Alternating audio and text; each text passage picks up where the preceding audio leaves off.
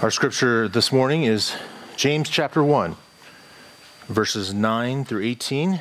We have that. Uh, uh, we have. I'm excuse, I'll be reading from the English Standard Version. If you'd like to, to have a hand, have that in your hands. We do have a few copies of the of the ESV on the back table.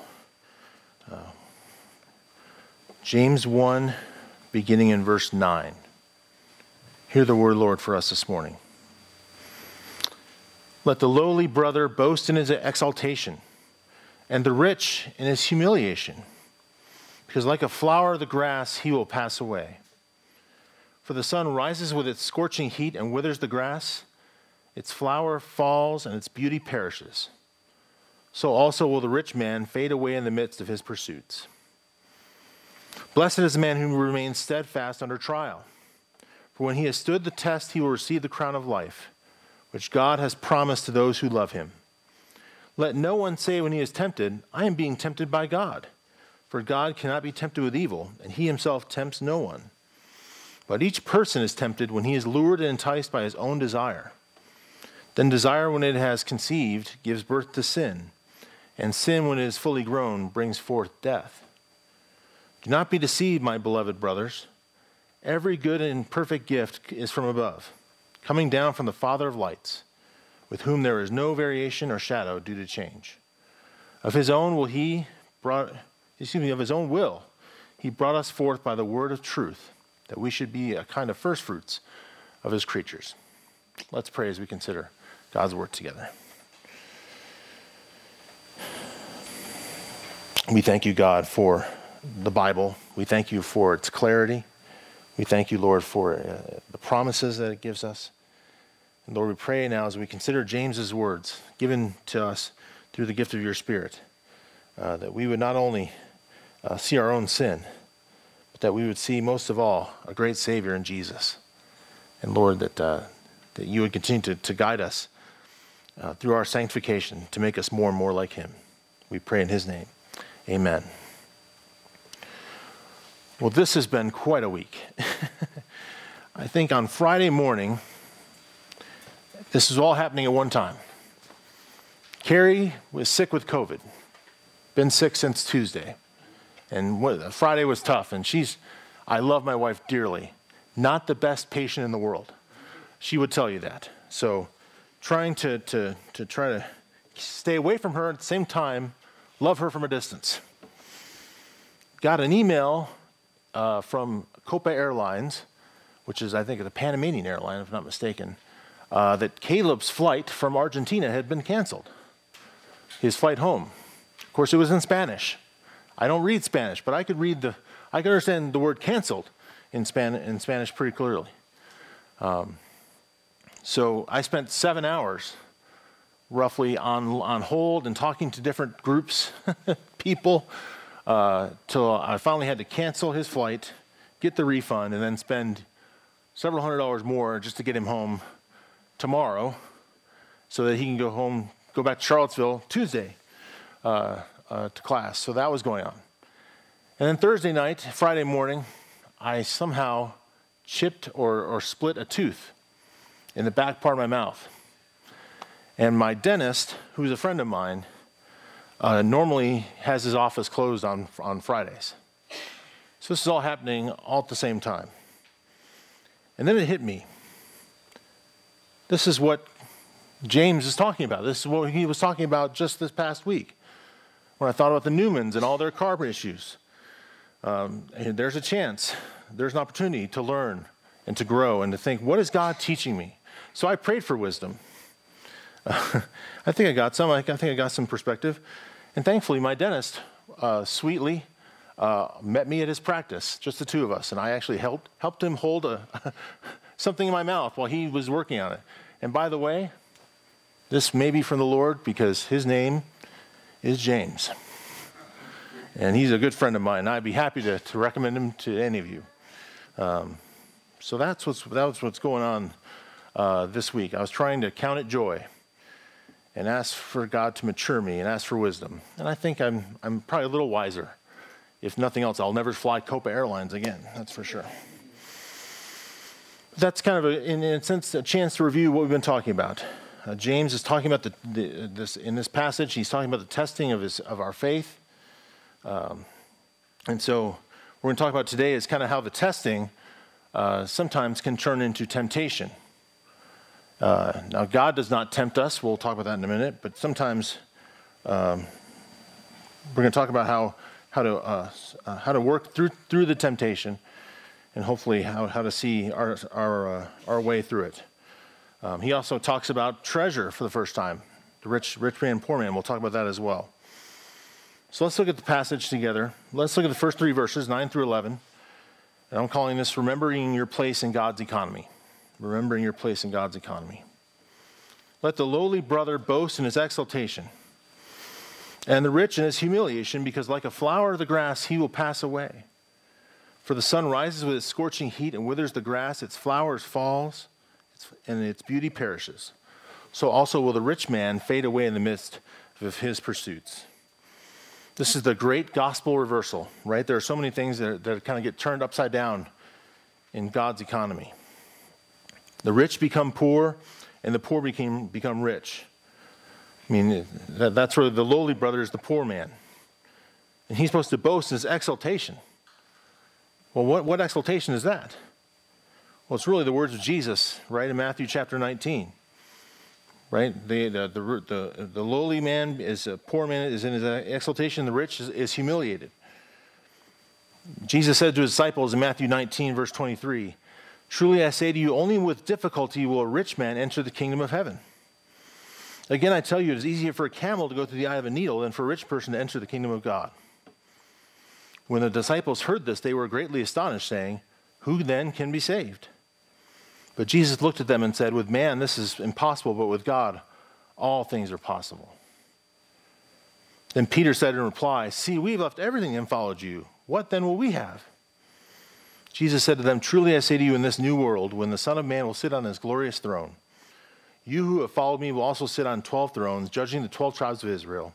And everyone who has left houses, or brothers, or sisters, or father, or mother, or children, or lands, for my name's sake, will receive a hundredfold and will inherit, will inherit eternal life.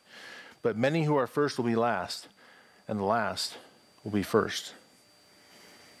You know the problem is, is that I have a hard time believing that. And I think you do too. Because this is the only place we're going to be hearing that. And you know the other problem is?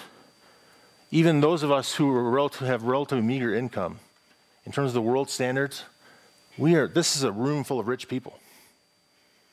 This is a room full of rich people. We have lots of wealth. Um, particularly if you look at uh, versus what, what they had then. And there was no middle class back then. That's an industrial revolution thing that came along then. You were either rich or you were poor. And uh, there were a whole lot more poor people than rich people, that's for sure. The gospel was for the poor. The problem is, is that the rich man thinks he's already got what he needs. He thinks he has security. And what, what do we do with security? What really is the idea of security? It's, the, it's a buffer zone between us and suffering, between us and want. Security is, is, is, is, is a kind of a sense, it's particularly security that comes from wealth. In terms of what James is talking about here, it's a false wisdom.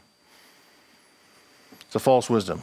Why? Because earthly wealth is transitory, it doesn't last. Right? I've mentioned, I've talked about this before. It's almost like we think we're playing uh, Monopoly and somehow we, when, when, when we win the game, we can go to Nusenda Credit Union or wherever you bank and somehow deposit that, and, and, and we think it's real money. But it's not. Matthew chapter 6, Jesus talks about this in verses 19 through, through 21 and then verse 24.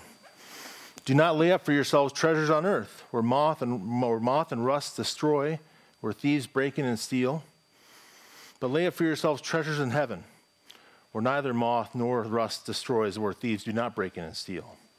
For where your treasure is, there your heart will be also. And then he says in verse 24 No one can serve two masters. For either he will hate the one and love the other, or he will be devoted to the one and despise the other. You cannot serve both God and money. James is warning us here. He's saying, beware of false sources of beware of sources of false security. Particularly, see yourself as God sees you. God does not see us as rich or poor.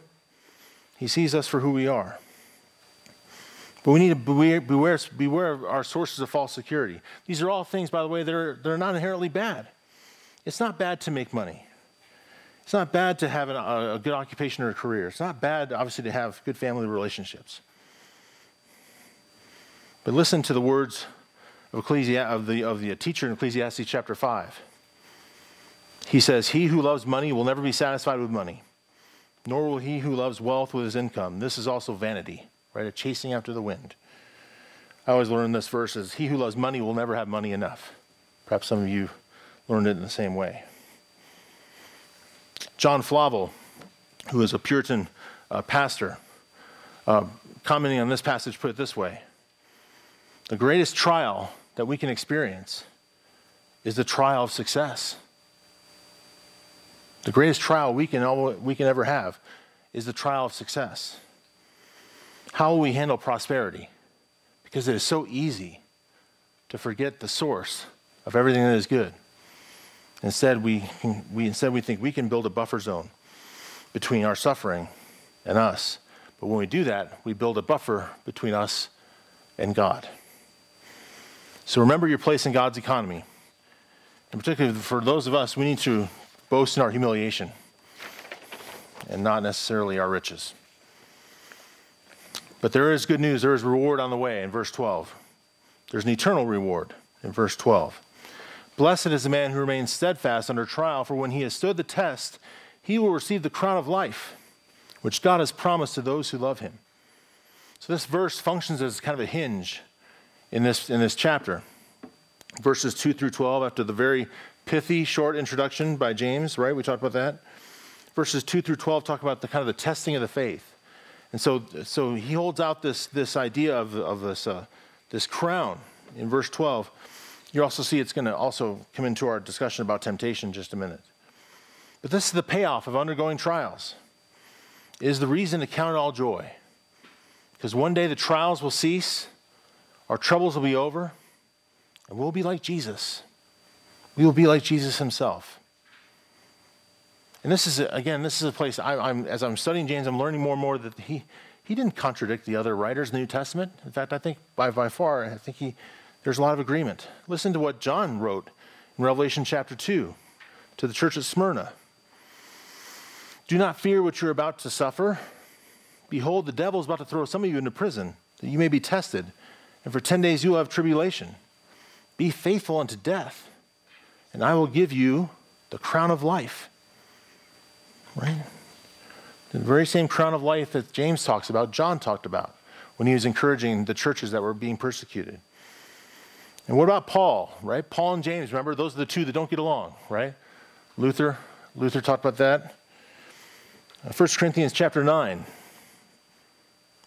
Uh, verse beginning verse 24, Paul writes these words Do you not know that in a race all the runners run, but only one receives the prize? So run that you may obtain it. Every athlete exercises self control in all things. They do so to receive a perishable wreath, but we an imperishable one. So I do not run aimlessly, Paul says. I do not box as one beating the air. But I discipline my body and keep it under control, lest after preaching to others, I myself should be disqualified. Right? he's running for an imperishable wreath, a prize. Not quite a crown, but it's an awful lot like it. And then you probably remember this from Philippians chapter 3. But one thing I do, forgetting what lies behind and straining forward to what lies ahead, I press on toward the goal for the prize of the upward call of God in Christ Jesus. Just, just a reminder that the only things that will last are the things that are done unto God for his glory. Those are the only things that are going to last in this world. Um, so, whether you're a writer, a teacher, a scientist, an accountant, a homemaker, uh, whatever you do, do it for Lord, for, for God. Do it unto the Lord. Do it for Him. Because that's the only thing that's going to last.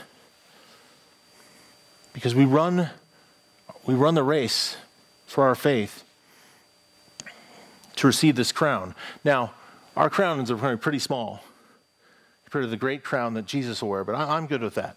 I'm happy to be a prince in, in, in, that, in that kingdom. But that's the reward that holds out for us. And so do, do everything that you in your lives, in your careers, in your family, do them in faith. Do them as to the Lord Jesus. And by doing so, I think you'll continue to run the race. And you'll withstand the trials. When those trials come, remember that, that He holds out that crown. I am not a runner. Never want to be a runner. But I'm married to a runner. I know Carrie looks forward to when that race is over, when she runs the, when she's run a half marathon, when she's run a 5K or a 10K.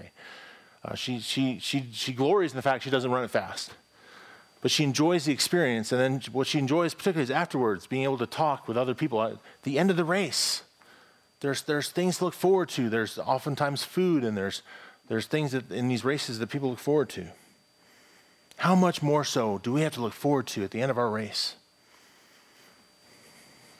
James says here that we will receive the crown of life which God has promised to those who love him. Keep that in mind as you undergo the trials, tribulations of this life. And then finally, in verses 13 through 18, we have what I call the temptation cycle. I'm completely borrowing this concept from Sinclair Ferguson. I completely admit uh, it, it, he, he structured it so well, I couldn't, I couldn't restructure it. So I just want to give him credit.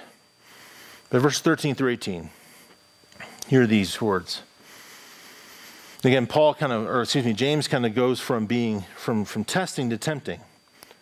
He says, Let no one say when he is tempted, I am being tempted by God. For God cannot be tempted with evil, and he himself tempts no one.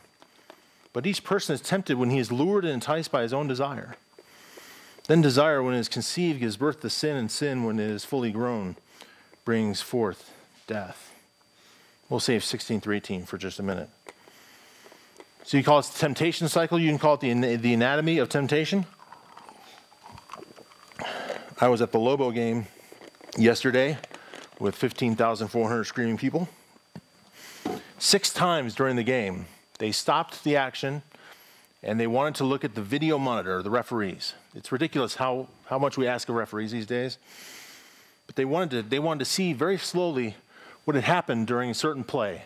Was the ball in or out? Or was the contact uh, flagrant, if you will? Was it was, was someone being mean spirited and unsportsmanlike or not? And so they had to slow down the video and look at it very, very slowly and very long time. Um, that's, what, that's what James is doing here. He is slowing down temptation, he's making us look at it frame by frame. How does temptation work? What does it look like? And again, I really credit uh, Sinclair Ferguson for, for showing me these things. So here's the first part of the temptation cycle it's deception. I'm actually borrowing from verse 16. James says, Do not be deceived, my beloved brothers. The goal of temptation is deception. The goal of every temptation is deception. Right? Hebrews 3 talks about the conceit of sin. Right? And, and, and uh, if you, if you think about the fall of Adam and Eve in, in Genesis chapter 3, they were deceived. Right? It says Adam, Eve, Eve was deceived first then Adam. They were both deceived. Deceived about what? Well, deceived particularly about who God is and what he promises to us and about his character. So that's the goal is deception. And then the next step is attraction. Attraction. Notice it says um, in verse 14, each let each person is tempted, each person is tempted when he is lured, enticed by his own desire. So there's an attraction, right? Eve saw the fruit, and it looked good to the eye, and she wanted to eat it. And then preoccupation would be the next thing. That kind of fits in also to verse 14. There's an attraction, and then there's a preoccupation. Eve Eve wanted to eat, eat the fruit, and so she, she thought about it. She, she talked to her husband about it. She talked to the, talked to the serpent about it. Right? If you think about David on the roof in, in 2 Samuel chapter 11, right, and his sin with Bathsheba, he saw that the woman was attractive. And then what happened after that? He didn't run immediately to go find her. He asked about her. Well, who is this woman? What is she about? I, I, I she's just on my mind. That leads to conception in verse 15. It says, Desire, when it is conceived, gives birth to sin. Right? Uh, David uh, claims Bathsheba and sleeps with her. Uh, Eve eats of the fruit and then gives some to Adam, and he also eats. And then when it is given birth to sin, sin, when it is fully grown, brings forth death. Sinclair Ferguson calls it subjugation to kind of keep the, the Asians going. Deception, attraction, preoccupation, conception, and subjugation. That's the ugliness of sin, right? Uh, in David's case, he didn't die, although he, he certainly could have, but the child that was born, that was born to him, did die. Adam and Eve, when they were tempted and they failed, uh, they did not die either. That's God's graciousness. They died spiritually. They died so that you and I now have a corrupt nature. Right? Even though God is completely sovereign, it is what's inside of us, how we respond to trials that, be, that make it a temptation. Well, how do we how do we beat that? Our pastor James here gives us the answers in verses 16, 17, 18. First, well, let me read those for us. Again, do not be deceived, my beloved brothers. Every good and perfect gift is from above, coming down from the Father of lights, with whom there is no variation or shadow due to change. Of his own will, he brought us forth by the word of truth, that we should be a kind of firstfruits of his creatures. We'll finish with this three things. Know and understand the temptation cycle. In other words, do not be deceived and you gotta you gotta know it now. Uh, it's you know uh, you can't pull this out in the middle of a temptation. Um, uh, you know, uh, if you if you'd have gone to David in the middle of what was happening in 2 Samuel 11, he would have probably pushed us out of the way. Um, we have to know now, ahead of time, in terms of the temptation. So understand what, how, how, the, how, how temptation works, how the cycle works. The second thing is in verse 17 be convinced, and I would say delight in the goodness of God. Be convinced, convicted, or even better, delight in the goodness of God. That was the problem with Adam and Eve. They didn't trust God, they didn't think that He was good. Right? The, the, the, when the serpent told them that, right? The serpent said, Did God really say these things? In other words, does God really have your best in mind? You know, you can, you can do this. You, you, you can do this for yourself. Did David not have enough wives for his appetite? No, he had many wives already. And yet he wanted to use Bathsheba for his own appetites. He, he doubted in the goodness of God. And that's what happens when we're in the midst of temptations. We listen to, to the devil, if you will. We listen to our own flesh. We say, eh, God, if God was really good, why doesn't he give me this thing? When it's his goodness, actually, that reminds us of how much we do already have. And that oftentimes the thing that we want is not good for us. And then finally, remember to know the cycle, to be convinced of God's goodness, and then to remember that you are a new creation, reborn by the truth. Right? This is another place where he agrees with Paul, right? Paul says, We are new creations in Christ. The old is gone, the new has come. We forget when we are in the midst of temptation, when we give, when we give ourselves over to whatever it is that we're being tempted by, we forget who we are. We forget the fact that we are first fruits of a new, of a new world, the heavens, the new heavens and the new earth that will come. We too will be there. We forget that we are sons and daughters of the King, and that we could just simply turn to God and ask Him.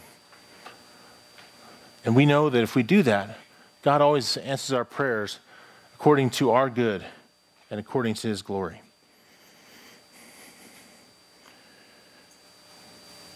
This is, our, this is what James is talking about. This is the sanctification that comes from the gospel. to remember that we are not just sons and daughters of the King, we're, we, are, uh, we are brothers and sisters of our Lord Jesus Christ.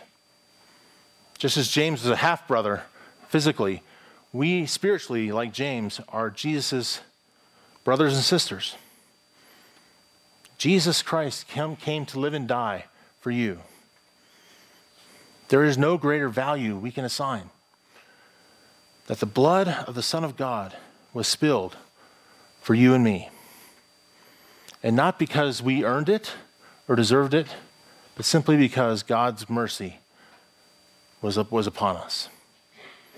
Dear friends, that's the good news of the gospel. Not that we are here to clean ourselves up, not that we are trying harder uh, to not be tempted, but that we need to remember God's character. And most of all, remember that He spilled His Son's blood for us. There is no greater antidote to temptation than remembering who God is and who we are in light of what He's done for us. Let's pray as we remember what He's done for us at the Lord's table. Let's pray. Our God, we thank you for your mercy. We delight in your character. To thank God that you are sovereign over all things, that you are orchestrating the world. Lord, I would be terrified. And admittedly, sometimes I, I am terrified when I don't look to your goodness. I see a world that is exploding in anger. I see our beloved country being torn apart in some ways.